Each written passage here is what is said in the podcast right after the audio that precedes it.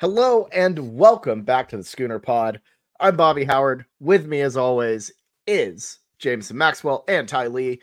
And guys, the good times are back. The Oklahoma Sooners get off of their losing streak, get with a massive, massive win over a respectable West Virginia team, uh, 59 to 20 uh, in absolute blowout fashion.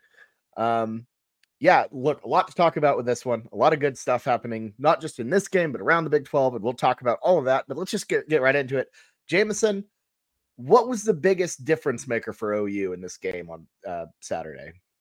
Being at home. And I, I'm going to make that a huge point. I think the way this offense and this team is set up, obviously, we're going to do better at home. But whenever you have the hurry up on offense, it is deadly.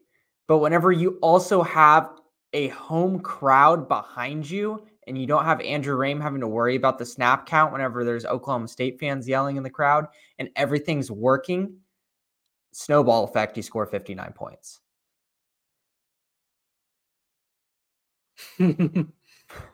Bobby, you're on mute. I'm aware of that. I was I was sharing everything. I was I was off the screen, off the ball a little bit. Nothing, nothing, uh, Bobby. Just continue on. Brutal. Anyways, um, no, I, I, think being back at the friendly confines of Owen Field definitely helped. Um, having OU back there, you know, uh, the offense is something that you know you kind of have to have pristine situation, uh, a pristine situation to really click. And as we've noticed, th- this team's just not quite the same on the road. Um, even going back to Cincinnati, just not quite there. But um, Ty, your thoughts it on makes, the game? Go ahead, Jameson. Yeah, I mean, it just makes you think like, the, do we want to continue with this hurry up? it's like just a home thing. And then on the road, do we just kind of scrap it? Like, is that even a conversation to be had? Because I know it's an identity kind of thing. It works really well at home, but I just don't really think it makes too much sense whenever you're worried about, you know, there's multiple times in these past couple games where I see the wide receivers don't they don't know the play. They have no idea they don't know the play and then they don't run a good route. And guess what? That leaves you with one route to throw the ball to and most of the time that doesn't work. So I mean, it just makes me think just a little bit. And the success of it at home versus on the road really just kind of just turns this knife inside of me. I mean, I, I see a couple factors, right? We we touched on the home piece, which I think is huge, but you have to remember that their cracks were very much showing at home against Central Florida. So, you know, playing in Norman is not necessarily 100% of of the thing. I mean, I think you have returning, you know, Danny Stutsman, as we'll get into, but obviously he didn't go out there and score um, 59 points. Jameson, I think you brought up an interesting point on on the receivers. I think West Virginia is a very solid team, but West Virginia does have some some stuff to contribute because pretty much everything we threw at them offensively worked. So it was very hard almost to find something that wasn't working for OU. But if I had to point to one thing, and it was a massive, massive feature yesterday in this game, and it's something that we had spoke about in the pregame podcast of where is this? This was working so well. Where did it go? And that's Dillon Gabriel designed run attacks or just giving him that freedom to run the ball. He was doing it all night.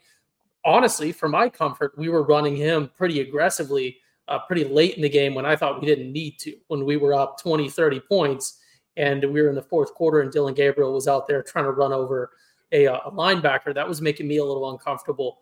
Um, although, you know, he's a competitor, he can handle it this year. But I think the Dillon Gabriel run attack coming back to the offense in conjunction with a bunch of other stuff that we're about to get into offensively. Um, I think if I had to point to a key to the game outside of the home environment, obviously the biggest one, that's what I would point to yeah, I mean, 100% uh, they use Gabriel a lot better. In fact, this is probably has to be his one of his best games ever. Um, obviously, Texas was a bigger moment, but it's hard to argue with eight total touch touchdowns, five through the air, three three through the ground. You know, in a school record for uh, touchdowns accounted for. Um, it was an absolute, just incredible performance on Gabriel's end. Um, and you know, you you could tell that one he had that he had a bit more confidence than he usually has. And two, Lebby was, like you said, Ty, was actually running him again. And I, I think mm-hmm. it's clear that that's going to be and has to be a very significant aspect of this offense going forward, especially as we move into uh, Jackson Arnold uh, in 2024. Yeah, we play to our strengths. That's and if we're, we weren't experimenting because I feel like we were experimenting a lot in these past couple games with the running backs. Even whenever we saw some positive things from the running back room, you know, we got some hope from Gavin Sawchuk. There were still some moments where it's like, this is a pretty big moment in this game, and the running backs really haven't shown to be that one to go out and make the big plays. Why don't we put the ball in our best players' hands? And this game, we did just that, and we succeeded and succeeded over and over and over. It made sense and we did the right thing. And I was really, really happy with this offense. Yeah, ju- just from what I've seen, because I was at a wedding, so I didn't get to see the game live. I've had to kind of recap everything, uh, catch up, play catch up a bit. But it seems like everything, like the offense was less cute, more straightforward, more effective, more, you know, up and down the field, like like what we've been clamoring That's... for the entire season. That's exactly what I was about to say, Bobby. That was my next talking point to mention on the offense is we we almost entirely got rid of the cute stuff and we just executed, you know, well thought out plays. Um, obviously, you know, there's some cracks in there as well as we. I don't know how deep we're going to get into the receivers and, and such, but you know, there's still a lot of learning to do. But again, employing the the assets that we have within their strengths, and then you know, allowing them to support each other. We had a run attack that was there that was a real threat that West Virginia had to act to mitigate. And once we opened that up, then we didn't have to rely on, you know, Drake Stoops, who had an awesome game, or Nick Anderson, or, you know, Austin Stogner.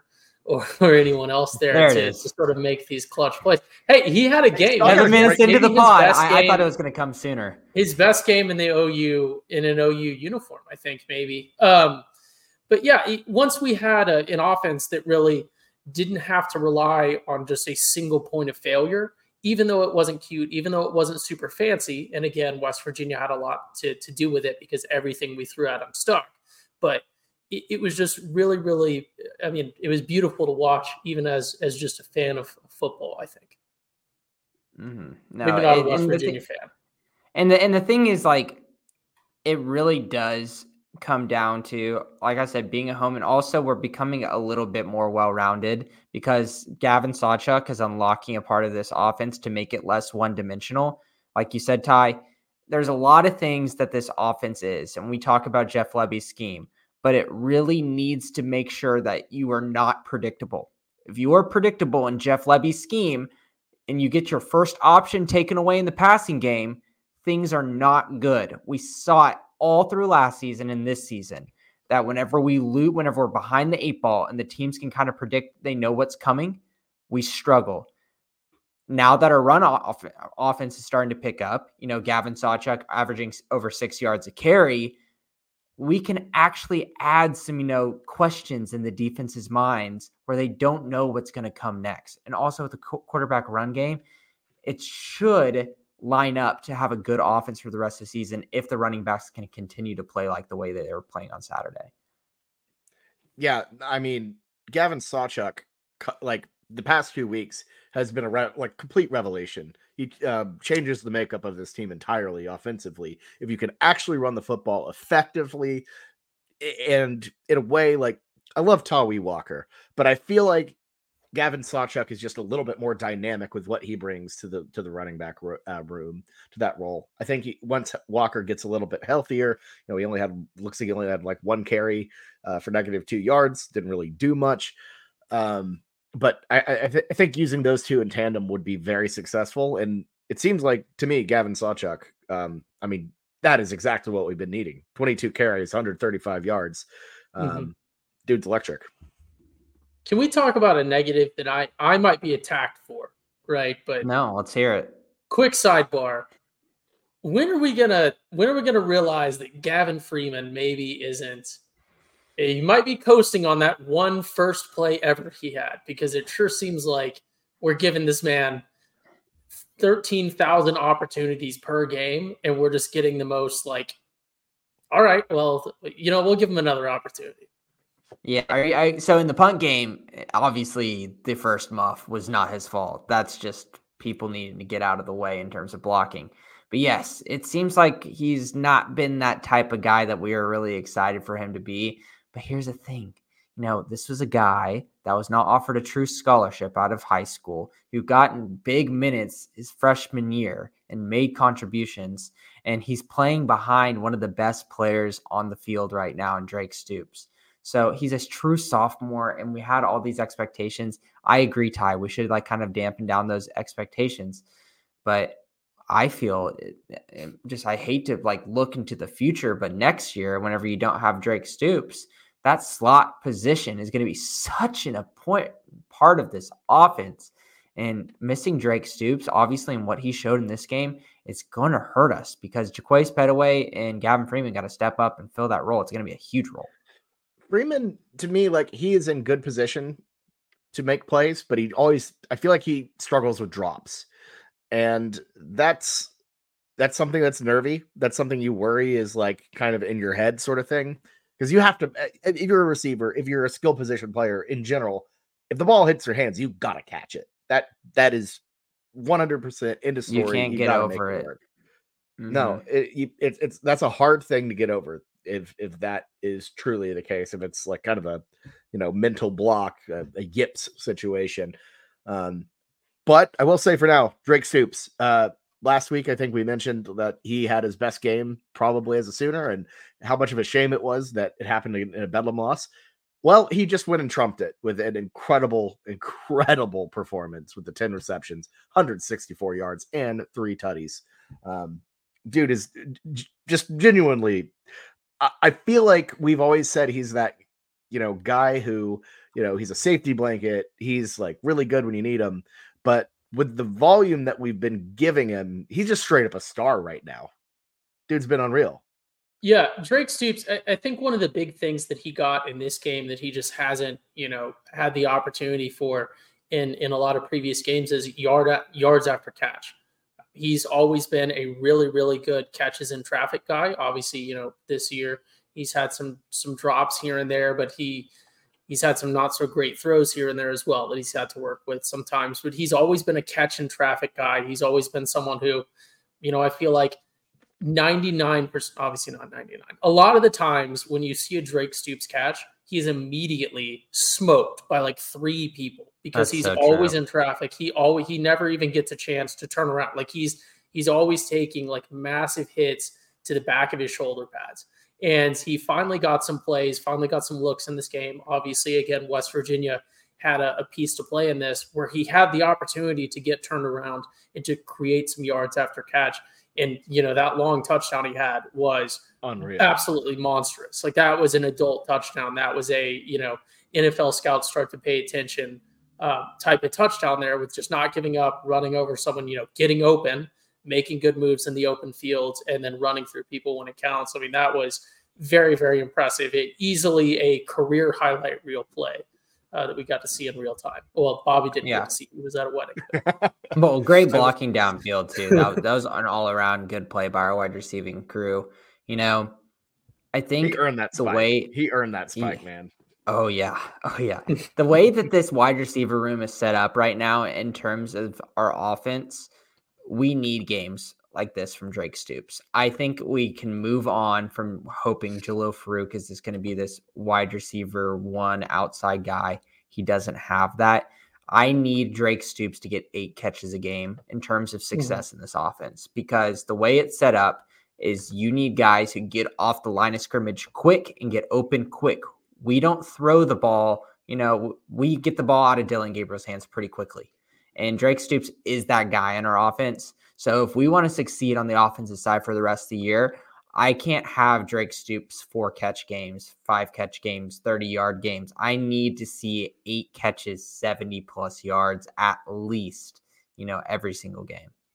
Right. He's absolutely a volume guy at this point, without a doubt. No longer safety blanket. You got to keep getting this guy the football because he's mm-hmm. electric.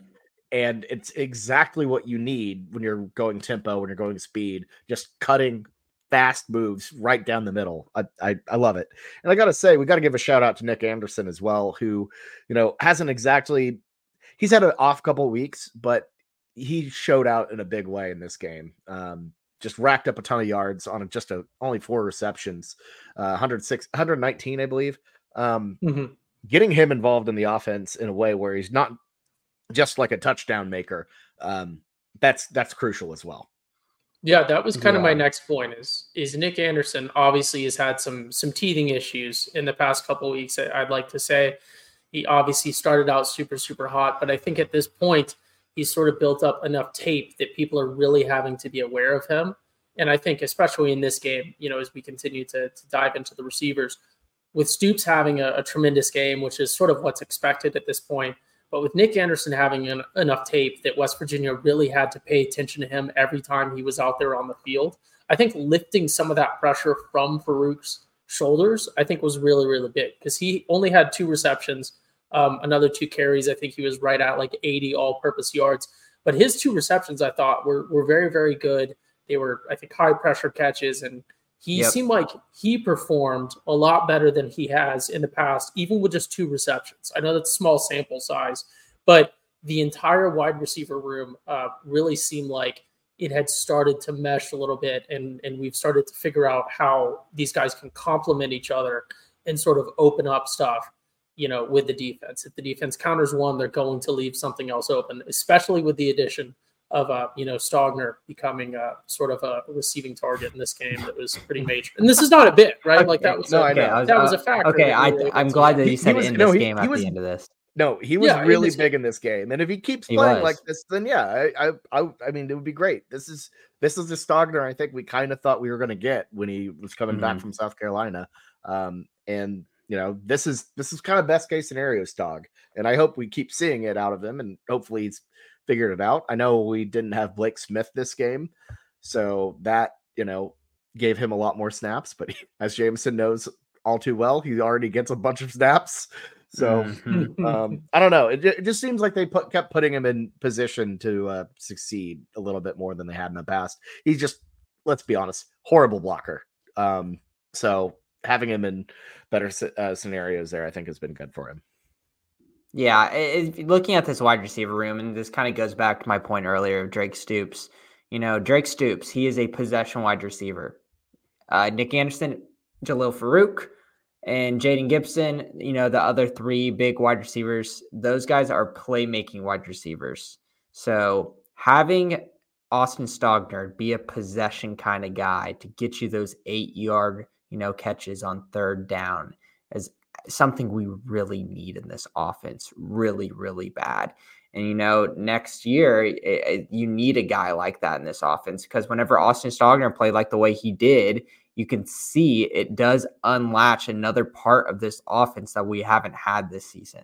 So maybe just maybe we can see this for the rest of the season. I'm hoping that I can every single time I see Austin Stogner catch the ball, I think of Ty thinking like, "Oh, Jameson, uh oh, you counted I him out. You counted him out." game. I thought he was going to get that one time. reception.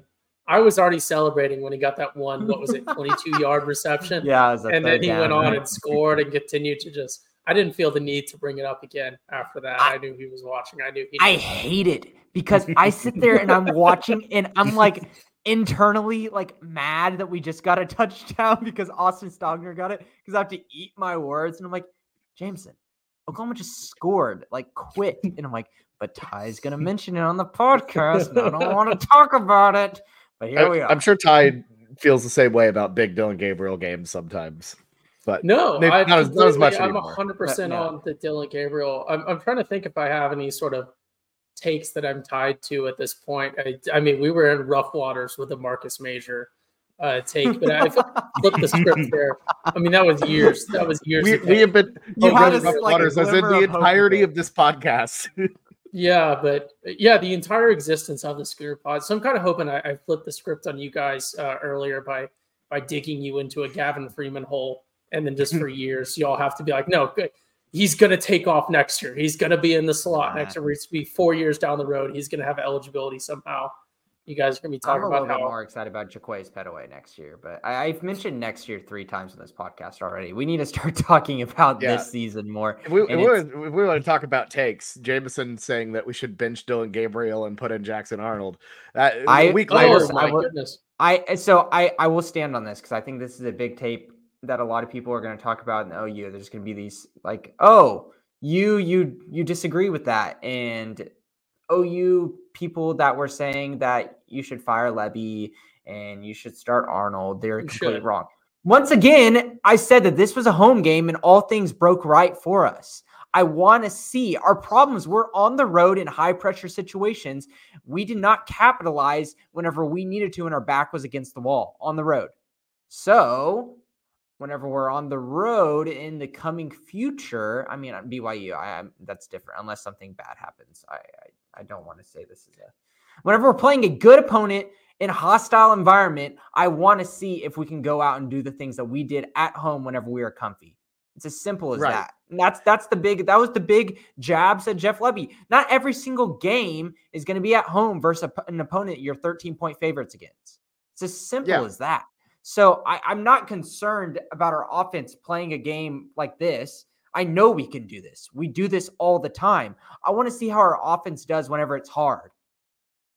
I think that's fair because it's it's one thing to call plays when you're just cruising and everything's working, but it's when whatever your game plan is doesn't work, can you pivot? And Jeff Lebby consistently cannot pivot. And, that, So, and that's I- why I that mean, I- people need to stay on the Jeff Lebby Yeah. like little criticism train. Let's not all Right. get off and be like, "Oh, Jeff Lebby is the savior, and we're still good now. We overreacted." I still think it's somewhere in the middle. Like we still have got a lot to see and a lot to learn. And I think that this game doesn't fix everything that we've seen thus far the past couple games. I'm still in the camp that I hope he gets hired somewhere else for a head coaching job. That's where I'm at right now. Ooh, head Um, coaching that'd be interesting. yeah, Houston or someone garbage picking him up. Uh, that would be great. Um, but you know, we'll see how it goes. Um, I I would be okay with him leaving. I I think morally I, I'm against him. Um, I, as a, as a play caller, I'm also against him too because he just time and time again cannot. He he he is bad at play calling in tight moments. This was not it. We'll see how this goes as the season progresses with uh, a couple big games down the line, potential Big 12 championship um, implications. We'll, we'll see how that goes. But you know, and the and the and the Arnold thing, you know, I can't I can't be too harsh on you too, anyways, because that was a bit of a you know out there take, anyways. But that that happens. It's it's a it, it's a fair statement. I get It's where you're coming part of the po- it's part of the podcast game. You know, I got to be a little out there, but at the same time, I actually kind of believed in it. The thing is, for the rest of the season, we are not going to be in a situation as a fan base, no matter what happens, in my opinion, where we're going to be outnumbered more than 60%. We should be close to 50% or the majority in for the rest of the games this season. So, um, uh, I, and, I, I'm, and also I'm excluding BYU. Um, I'm talking about like two games big- left. I'm talking. I'm talking about like big time games. where We don't have like another Oklahoma State or another Kansas type of team that we'll be playing on the road for the rest of the season. Is what I'm trying to get at. Playing a Right, team we don't- that was in the national championship last year. Yeah, Yeah, that- at that home. is a At win. home. Yeah, our our only road game is BYU, where you know not exactly a hostile environment. They literally give out ice cream sandwiches to the visiting fans. You know, it's That's it's so it- nice.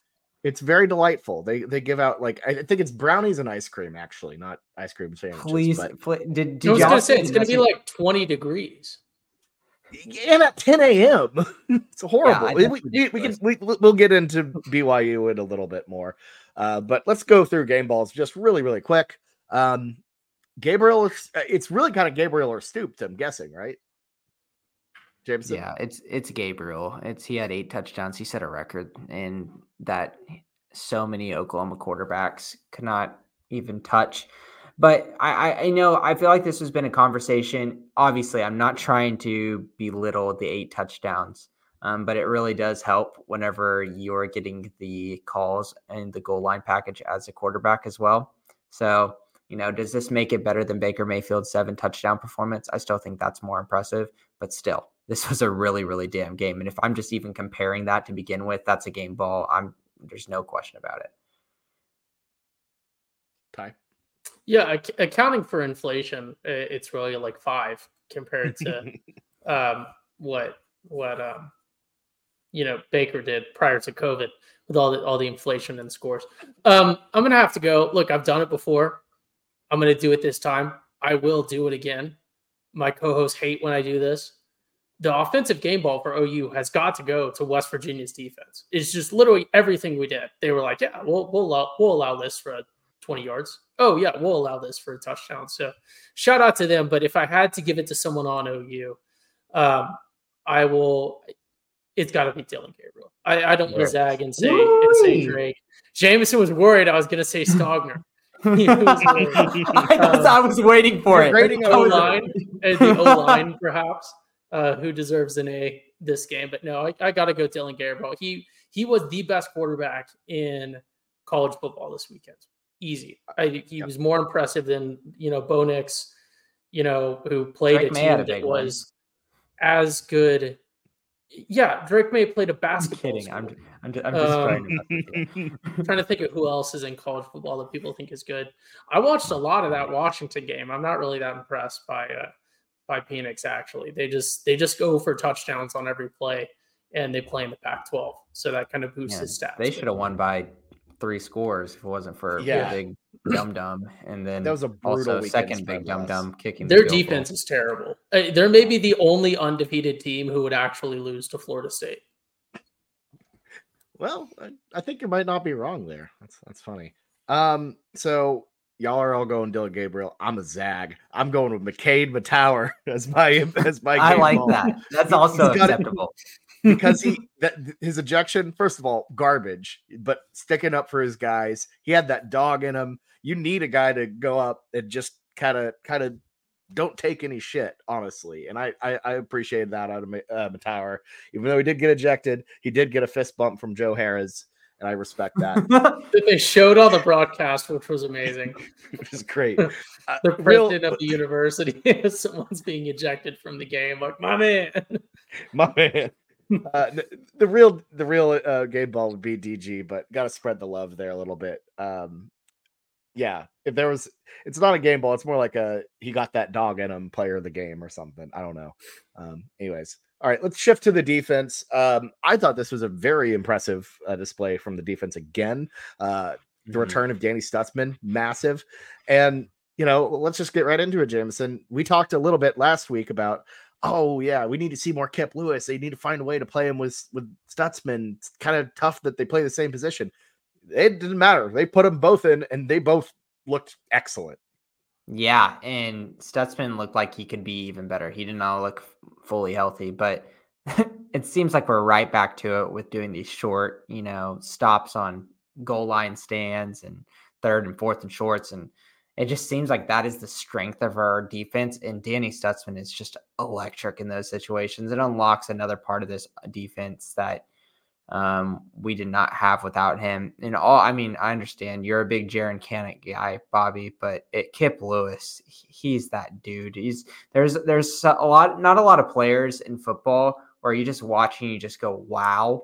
Like Kip Lewis is one of those guys for me. Like he makes plays and he moves so he's quick and he's got the kind of um, you know, he's very squirmy. He's very squirmy. He can kind of get in little small areas and move quickly. And I'm not saying that's because of a size thing, but like he just gets to the spot and he like kind of contorts his body really well. He is a guy that we are going to love for a couple more years. Yeah, I, I love the moving Kip Lewis up. And look, I'm still a big Kanak guy. I like him a lot. I think benching him was honestly the right move because he even actually played pretty well. I, I, think he responded to it pretty all right.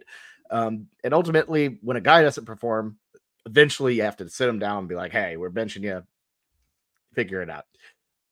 Play the best guy every time. I don't care, you know, what their relation is, you know, what their tie is to their coach, the DC. If, if you're not performing, you get pulled. And the fact that we have the depth where we can pull a guy and improve that much is just really, just truly great. Um, Lewis is a he's a beast, man. And Kobie McKinzie played well too. Like I, the linebacking crew had a really good game. Yeah. Yeah, I, I think, you know, not to rehash old points, but I think the defense really, really thrived. I think the defense, maybe even more than the offense, really thrived on the home environment, the atmosphere that was there, um, at least from what I could glean from the broadcast. And then I think, you know, we touched on, we're going to continue to touch on, but the vibe that Danny Stutsman brings to to the defense, going out there as a leader, and just other people get big plays without him being there. You know, tackles for loss or whatever else. But it's just a different vibe when you're out there. You're really celebrating those. You're getting that little, you know, that excitement, that high off of big plays versus like a tackle for loss or chug back to my spot, whatever. It, it just seemed like the entire game was less of a slog. Um, for this OU defense. And then another really overarching point that sort of is very much in line with what I was talking about on the offense. But if you listen to everyone's breakdown, not ours because we didn't really do much of one, but if you listen to a lot of the the experts around college football, their breakdown of what West Virginia needed to do um, to really beat this OU team or threaten this OU team, they came out and did almost the exact opposite. So, I, like, I don't know what their game plan was, uh, but they sort of went away from a lot of the stuff that has made them successful in some other games, and then you know we were again just there to capitalize on it, which is something that we haven't been doing the past couple weeks. Obviously, winning the turnover margin is huge, and then just making sure that any mistake that they make, any poorly drawn play, any poorly executed play, we were there to take advantage of it. Kind of like Jameson said, a lot of stuff fell in our favor. You know, a lot of stuff worked for us, but we created our own luck in that sense this week. And I think that's a factor that we didn't see the past couple weeks, especially on the defense. Yeah, I, am with you. T- like, here's I'm with you, Ty. That you know, going into this game, a lot of people thought West Virginia would be very like ball control, slow things down. Eh, they didn't. It, it appears like they didn't really go on very many long drives at all. Uh, OU did a pretty good job of getting them off the field, which is great because last week they against Oklahoma State felt like the defense was on the field the whole game. OSU, you know, really never gave Dillon Gabriel and that offense a chance to do anything. West Virginia, on the other hand, did not have the ball uh, for as long as they needed to succeed and really grind grind down that defense. Um, that just was not the case, it seems. Yeah, it's getting off the field is such a big deal. Four of 16 on third downs for West Virginia. And that just makes me want to go look something up real quick. Out of curiosity, uh, y'all talk because I'm going to look up what the third down numbers were the past two games from Kansas and Oklahoma State because mm-hmm. I guarantee you it's not anywhere close to 25%. Yeah. Well, in Jameson's. Addition to, in addition to that, they also went four and out twice. So uh, they were two of four on fourth, fourth down, West Virginia was. Mm-hmm. Yeah, I was going to say, well, Jameson's pulling up some stats from the past couple weeks obviously a bit of bleed over into the weekend spread, but it is egregious malpractice that we have not yet mentioned. Um, OU's turn of fortune was actually entirely due to Bobby finally eating a fruity pebble pickle, um, which almost instantaneously reversed OU's fortunes. We saw one of the best OU performances we've seen all year uh, after seeing you know three of the worst that followed. That is you know, true. The, then the pickle was a generous. True. The pickle was a generous uh, curse because it did give us a warning shot with UCF uh, that was still ignored.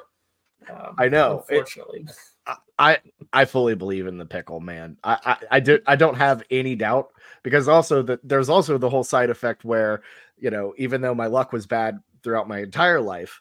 Uh, it also benefited me with many weekend spread wins. Uh, mm-hmm. Uh, and the second I hit the pickle, go straight to hell. It's awful. Uh, but not, oh, not about this. what about in your what about your life? Like just like we were talking about, you know, you had the coyote business. So after Wednesday, did you have a good Thursday and Friday? Did things like seem to go pretty well Thursday and Friday? I would say like there are positives. I, I don't think anything things bad happened. Bad? Oh, things oh, didn't. That's that's that's more, a positive. It's it's more nothing bad has happened yet, which I I definitely attribute to the pickle. That there has not been mm-hmm. any like massive stroke of bad luck um that has befallen me yet. So I think so overall, listen, if you're in a really bad point in your life and you're down on your luck, just pickle go into that. Just go into a grocery store and get a big old pickle, fruit by the foot some fruity pebbles, and some maple syrup. And let me tell you something, things will turn. This is this proven data right here in front of you right now with Bobby. You just need to threaten to eat a fruity pebble pickle. And if it works out, then you have to eat it. If you don't, it's going to go to hell. But, you know, you, you just have to always, ha- yeah, you have to declare it into the cosmos and then, you know, hope it works out. Yeah. And also my third down thing, it seems like there wasn't too much. It seems like we just did horrible on most downs. And third downs, we actually did kind of decent yeah. versus Kansas and Oklahoma State, which I guess I don't remember just because I guess it's just a kind of big old blur of blah from those games yeah. for me right now at this point. Um, but like moving forward, yes, we need to capitalize on this defensive momentum the way that we played in this game because our identity before those two games, so I feel like we've forgotten about, and we were kind of like surprised in this game. We were such a good defensive stalwart of a team. And we went back to that same kind of play that we did in this game. Our secondary looked good. Our cornerbacks looked a lot better than they usually did. Uh, Woody Washington, I thought had a good game, Ty. I thought Woody no, Washington went back to good old, good old times. I understand he played bad in the past couple games, but just by the eye test, Woody played well. You know, Kendel Dolby's a guy that continues to really, really impress me throughout the season. Billy Bowman had a good game. Peyton Bowen's starting to get healthier and he's still coming back from the injury. You know, things are coming back together to hopefully kind of round into form um, for these last two games of the season. Bowen didn't see the field against OSU, did he? This isn't this is his first time back, right? So he yeah, we didn't have him against the Pokes. They just yeah, checked, and he, he didn't barely a stat.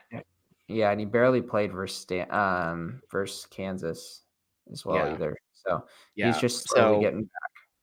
Yeah, so get and he he actually you know did pretty solid from what I can tell from the box score. You know, uh, four four tackles was pretty good. You know, so having him back has been massive um, towards this defense. And you know, I I, I I'm not I'm not the guy who blames everything on injuries, you know, but it is definitely an impact having him and Stutsman back for sure. Just mm-hmm. they look they look more like themselves. Yeah, yeah. Um, I, I, mean the whole vibe of of the defense. I know I I know I touched on it, but just the vibe between our defense and and you know West Virginia's offense as well um, was interesting, especially as things started to get chippy uh, down the road between our offense and their defense um, it, things were definitely very chippy, but West Virginia's offense looked defeated. I mean, when things were getting chippy, when there was a bit of a, you know, an end zone brawl and whatever else, you continue to pay attention to the game if you watched it in its entirety, um, especially on the broadcast, obviously, even more so if you were there. But it continued to be chippy between our offense and their defense and there was some level of chippiness beyond normal between our defense and their offense, but their offense just didn't have the fight in them. By the by the time that things got like that, you could tell that that West Virginia offense was uh, defeated, and that's just not something that we saw really um, in a long time. I mean, prior to Texas, because in that Texas game, obviously Texas was was fighting to the end, but at no point in in any of the past really i guess four games now did we see this defense really reduce someone's will to play the game to a point where they just kind of wanted it to be over. And we saw that return again in this one. I think that was a really big key. Absolutely. West virginia entire you know you and i over the years have talked about west virginia how this game always feels a little bit chippy you know this was no exception from what i understand you know, West Virginia went out the way they lived in the Big 12. Chippy, uh, Chippy and talking talking shit for no reason in a while losing, got, while while, while getting blown bad. out. this standing over a dead man's body who just caught a touchdown, like it's just next level stupidity. So, so while you're down, while you're down twenty five at that point, I think it Stoops not even moving, moving the light. the lights go out. Lights go out so this is the Among Us, and they're about like to go murder touchdown too. Let's let's yeah. go jump this five foot seven dude who's who's Who just put up a hat trick on us. Yeah, no, like West Virginia just going out like absolute punks, man. You know, I I know I know we have our guy Timothy who who listens to these. I I, I apologize for stepping on your Mountaineers, but also this step on them. I don't think there will be a there will not be a weirder team that OU has faced overall in its conference history than West Virginia. I, these these 12 years made no sense.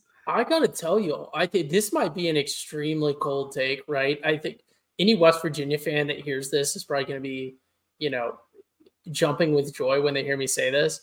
I think West Virginia is a very good they never really have like big up years or at least they haven't since they've been in the big 12 obviously they beat us in that bowl game going in as my light goes out but i think west virginia at least in terms of of the fan base at west virginia games and then the way that the team always seems to be chippy i think they are a pretty good uh, comparison to a lot of the bottom tier sec teams that we're going to see in the future much more so than a lot of the the big 12 teams that we face Like which ones? Like Mississippi just State? in term in terms of vibe. Yeah, so Mississippi State definitely comes to mind. Although Mississippi State, you know, will will randomly have an up year here and there, whether that's SEC bias or not.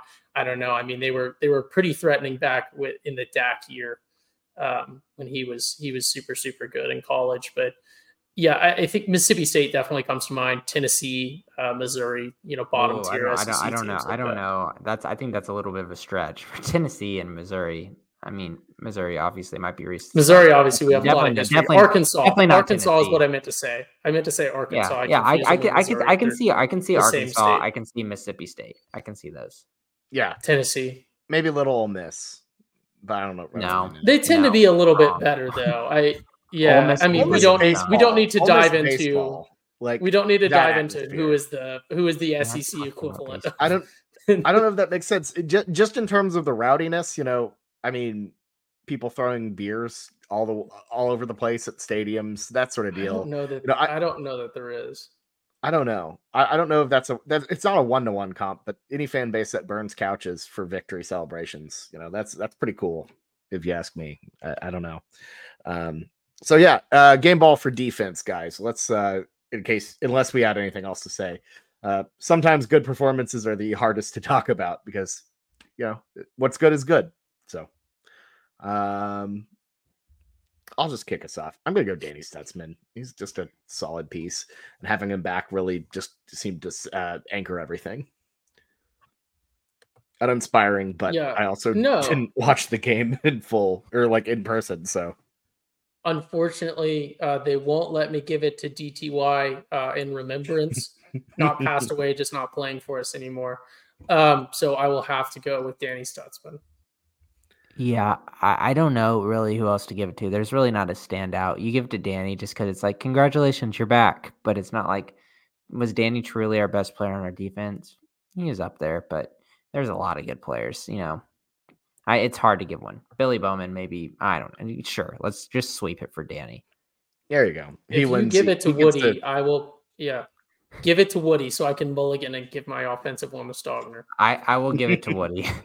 the- For the But record, I'm not anti Woody Washington. I just like yes, you are. Oh No, god! When he I played poorly. in our group text. I Oh called him out. Yeah. Okay. And match those to the play that occurred right before I sent the text. I, am not out here just hating. Like you just hate on Stogner. Stogner will be minding his own business, going to class, and you'll be hating on him, right? I don't hate on Woody Washington unless he does something hate worthy. This is not like me and Dillon Gabriel last year. yeah, it, it's Yeah, it's not a bit. You alright. just you just you react to poor performances. That's fine. That's fair. Yeah. So Danny Stutsman wins the DTY Memorial Game Ball for de- defensive game ball. So uh, all right, let's move on to. I guess uh, look, I'm going to be honest. We're not going to talk about this BYU game much because there's not a lot to talk about. They are not very good. Mormons, go ahead, clip this all you want. Whatever. They have been just flat out bad. They're not even good at home anymore. It's um OU eight and two, five and two into the conference, headed into Provo. Uh, take on the five and five Cougars, who are two and five in conference play. It's a massive one, senior night day, morning, I guess, because it's this one kicks off at 10 a.m. Uh, uh, Mountain Time. Awful, awful. The Big 12 Yeah. can go to hell um, with that. That is that is atrocious. Um, so instead of breaking down the keys of how we need to beat Kedon Slovis and Kedon Slovis ain't BYU even Cougars- playing. He got benched. Exactly. Is it exactly? so Like, Expert Kedon analysis. Slovis is hurt. Kedon Slovis is hurt, but you know, like well, he's still there. how much of it was actually him being benched? Yeah, it's Jake Retzlaff that played versus Iowa State, and Iowa State looked like the third best team in the Big Twelve. Let me tell you something, um, because I'm they just you, they just killed the world beaters in Provo, right? they did. They they beat them down. And This is a bit look, for anyone who's just now hearing this for the first time. Please do not clip that and make that actually my thoughts. Hey, there, there, there's a chance that could be the third best team in the Big Twelve. They're they're still they're still in the running, man. Let's not let's not send them off yet. Every time you think the Cyclones are dead, they've just bounced back with a, a good performance. But They just Um, regress to the mean. That's all they do. I mean, I, I get They're the- an the- they're, they're NPC sitting at fourth. they are programmed to just be. Eh. And if they do really well, then they'll stank. But if they start out really stank, they will regress to the mean. I love it. I love it. All right. Um, yeah, like looking at this BYU team in terms of like what their strengths are on the offensive side of things, they don't have like a just watching their games this year, a definitive strength. Like they're a pretty well-rounded team, but the thing is they aren't great at anything. So in terms of like things to look out for, really, and I hate being this because it sounds arrogant, but it's true that oh, OU needs to go out and handle their business and things should be okay. There isn't a big thing that BYU does that would like go at one of Oklahoma's weaknesses. Oh, I, I mean, absolutely. And you know, as we, we talked about poise and composure, especially on the offense, that needs to continue to be the same thing. Um, Provo can be a pretty crazy environment here and there. They're, it's not like they need all day to get liquored up because they don't uh, get liquored up. Um, so, high on life, baby. Yeah, they're high on life. They're they're they'll be fired at, at fired up at 10 a.m. just like they'll be fired up at any time. And look, just being frank, this is like one of the biggest games in BYU history having OU in town. Like when this when this was announced on their schedule, they were grown men like within tears because they had they had the Sooners coming to town to Provo on senior day. So you always are going to get everyone's best shot when you're Oklahoma. You can expect BYU to come out like firing for some reason because they always do. And you just have to be prepared for that. Um, that's fine. That's the reality of when you have the interlocking OU on your chest. That's what happens, you know. You just have to live with it and move on. Um, so I don't know. We we've seen them have moments that look a lot less good now. You know, uh, that Arkansas win I think was surprising early, but they are oh, absolute ass. Texas Tech, uh, uh, Cincinnati. You know, I mean Tech without yeah, uh, they've had moments, but this is just not a very good football team at all, really. Their um, momentum right now, they th- so they scored 13 at home versus Iowa State. The game before that, they scored seven versus West Virginia. The game before that, they scored six to Texas. Like their offense is something that we should exploit.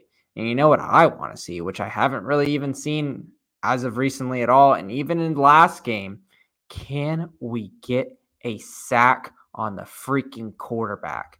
Last game, we didn't.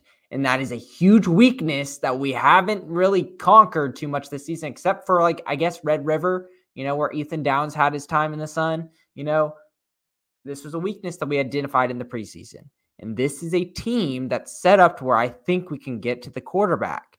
I want to see it um, because zero sacks in a game that you were dominant on defense versus West Virginia is not acceptable in college football. Especially, you know, you want these kind of momentum plays. A lot of times, the other half, it's going to be, you know, whenever there's a holding called against you. We aren't getting those this season. Check the numbers last season and this season. We aren't getting holding calls against against us. So we need to get to the quarterback and sack to get teams behind on second down and third down. Absolutely. I mean, our our our rush has been not good. Um our I, I don't know if it's other teams putting up, you know, extreme pass pro or, or what. It, no. Probably not. Um we just don't we don't have we don't we, we just have not had the ability to get to the you know get to the quarterback and you know that will change as we get you know some big time guys you know coming in um, I almost said David Hicks. Uh, maybe, too, maybe, maybe, maybe Hicks. Thank you, Nor- Jimbo. Hashtag, hashtag, Hicks to Norman. let's let's start it back up again, everyone. Um, but you know, just uh, you know, shoring up that D line is going to be very, very crucial. And you, frankly, you don't need five stars to beat down Big Twelve big line or O lines. It's silly, but I don't know. I, I think that's that is a key factor, especially, you know, in an environment, a, a heavy environment situation where, you know, uh, big plays could really just suck all of the, you know, excitement out of out of the building. So um yeah. Okay. Let's, let's do a big picture thing here because yes. I know everyone big, wants to hear wait, this. You got anything, Ty?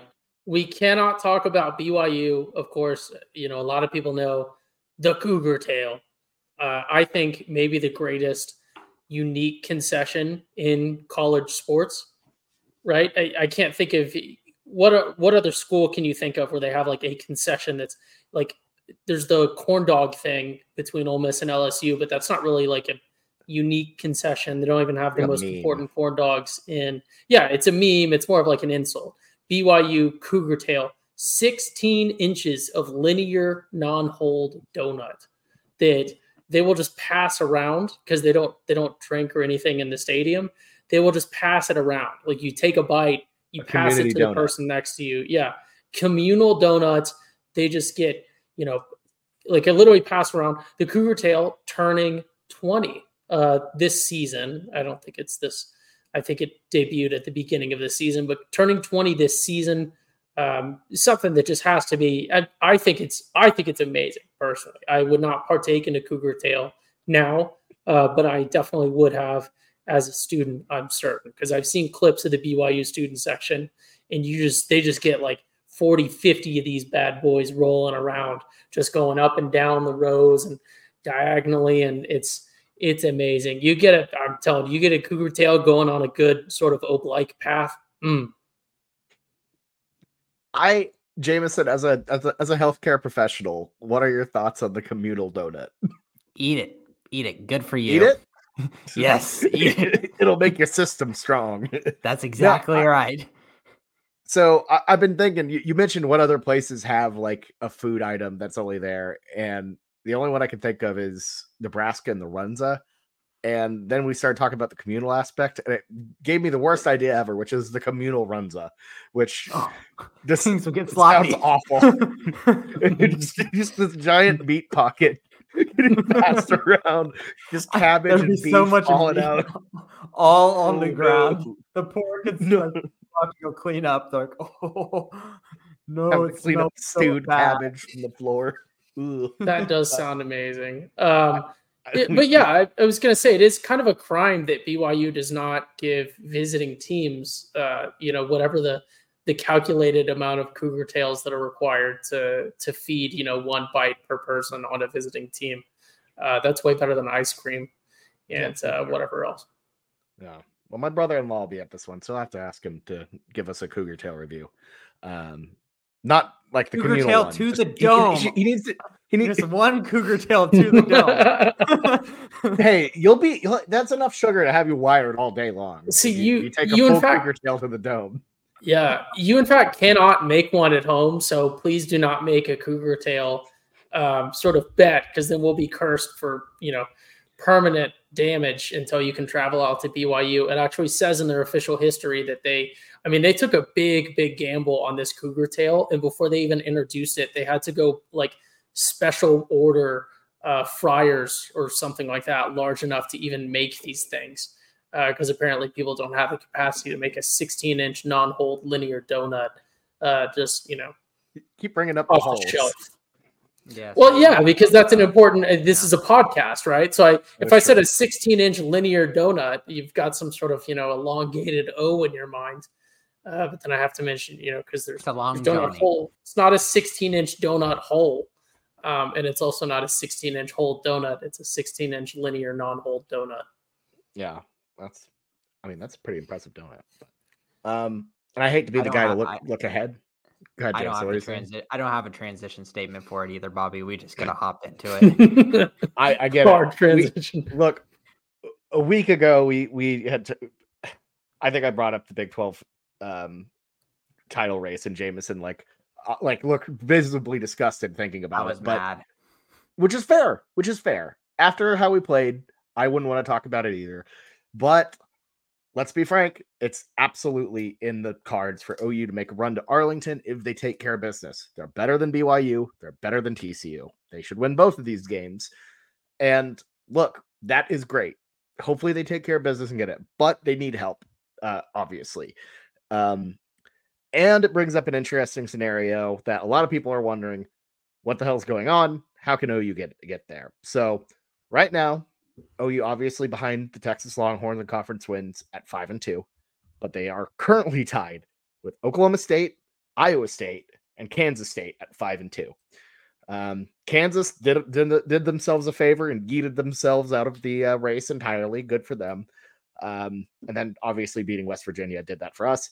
Oklahoma State losing to UCF has opened up that avenue as well for them to lose twice and us leapfrog them there. So, guys, um, essentially, how, what is? I'll, I'll just ask this question: What is more likely, Oklahoma State taking another loss or Texas taking another loss? Uh, Texas, for, which is weird. It's got to be Texas. Oklahoma, Ames, right? Oklahoma State's schedule is just booty. They play Houston and BYU. Like, yeah, like I mean, I I don't care if Oklahoma State looked that bad. I just can't get behind Houston or BYU winning. And you know, Iowa State looking like the third best team in the Big 12 is our only hope here, Bobby. What if we? I, I'm telling you, it, there's a chance. There's a chance that uh, Iowa State gets in the mix and we win a tiebreaker over them by virtue of, uh, you know, head to head. Well, the whole head-to-head thing with three-way ties, it makes things really odd with the whole eh, since we haven't played Kansas State, you really can't do a three-way tie even though like if it was tied between us, Oklahoma State and K-State, the th- the tie would not go down to head-to-head even though Oklahoma State beat both of us. It would come down to since we haven't played Kansas State, you can't take out into account head-to-head at all.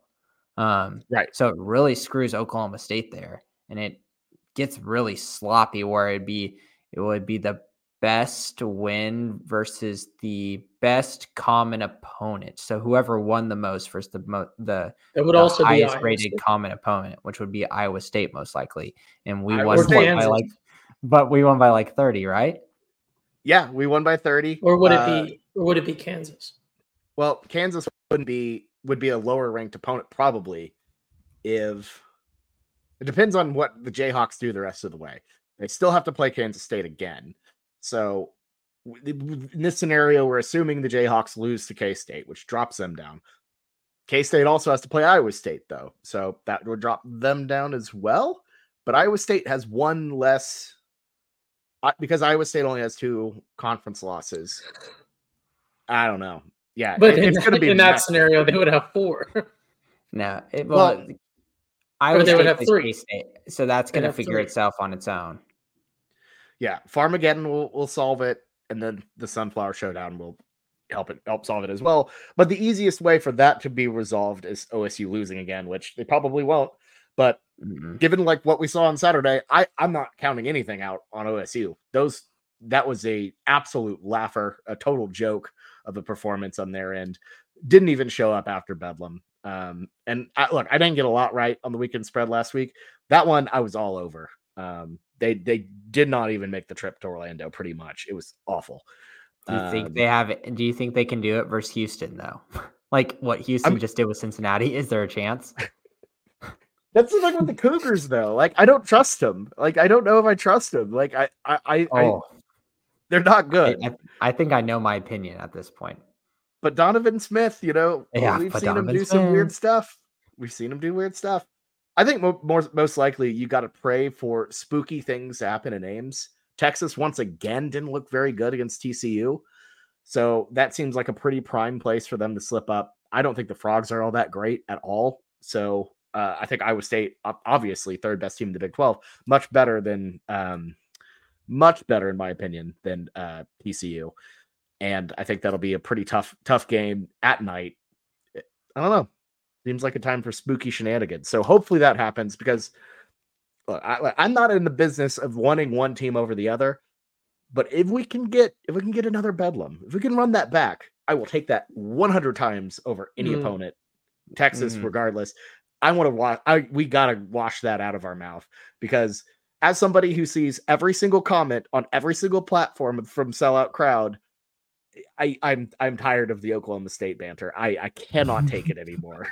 Y- y'all y- we, y'all have the ongoing joke about how I'm an ins, eh, you know a, a sleeper agent for the for OSU whatever. It's not true. Like joke, clearly a joke because honestly it drives me wild. I cannot stand that these people have eternal time bre- tiebreaker and we have to we have to get rid of this like now. Like this is our only chance. I want it to happen. So, come on, Iowa State. Get this done. Please, Ty, say this. Say it. Say it. It, I understand that the joke upsets you, right? But the crux of your argument is Oklahoma State should be in the Big 12 championship. Uh, okay, okay, okay, fair. You know, Walked into that one. Walked right right into that one. no, I, I still think, I mean, I, I agree with you though, Bobby, right? It's like the more that I've thought about it, I wasn't too upset about Bedlam um, when it happened. But the more I think about it, it, it's, yeah, we did get screwed over by the refs. And it would just be, again, I don't know how it would work out, but that would be the best. I mean, the best thing is, especially for the team going forward, is when you can avenge you know, at least one of the losses that you have before. That's better than beating, you know, Texas again in a series. Ultimately, best case scenario is OU wins the Big 12. That would be the funniest thing. That would be the best case scenario. It would be funnier than Texas winning it because at one point the Big 12 thought we were done, you know, and started to to celebrate a little bit there. So who we win it over, I still think it would be hilarious if it was OU and Texas in the championship game, especially with all this tiebreaker stuff. If if they just clearly manipulated it to do whatever they could to not get us in there, and then we end up there anyways. But long term, you know, we're going to continue to play Texas every year. You know, that trash talk is not the same as it is between Oklahoma. I, I agree. Like, best case scenario for this OU team, if you could write a movie script, is that we get to avenge that Bedlam loss and the team that just played West Virginia and the team that plays that played Texas shows up, and we just run them off the field, um, and then you know can point to that. Can you imagine how bad the refs would be if it was OU OSU in the oh, Big Twelve God, championship? Would you know you you got to be you got to be careful what you wish for. It'd be comically bad. That's a very that's a very valid point, Jameson. That's why you don't root for matchups. So I'm I'm not gonna I'm I'm no longer gonna root for that. I would like I, to I see what we, the refs would do in OU Texas though. Like what would they? they just don't. They're not, they're not even present. They'd like short circuit. Yeah, the Big Twelve would do everything they could to cancel the game somehow. There is a plumbing issue at AT and T Stadium. Yeah, we're gonna give it to our third best team, Iowa State. Yeah, yeah. There'd be some sort of sign steal. There'd be a mysterious camera that's attributed to both teams sign stealing, and then it goes to Iowa State. They just play OSU K State again because you know they they because they're both they're both champions of life. Um. Anyways, I think that's pretty much all we have. Unless Jameson, uh, any any Cruton corner have any have we gotten any Aggies yet from no? From and we're gonna we're gonna hear the thing, but like in the reality of it, you know, it's kind of similar. Are they really going to Texas A&M for Jimbo? Mm, no, probably not.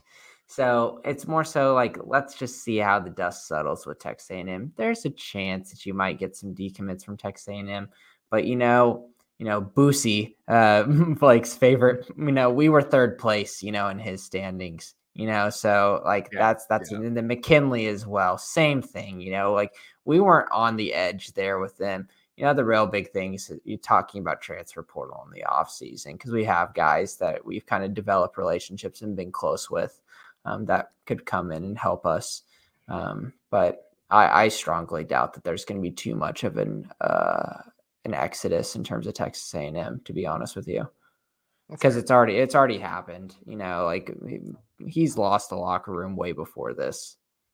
That's fair. That's fair.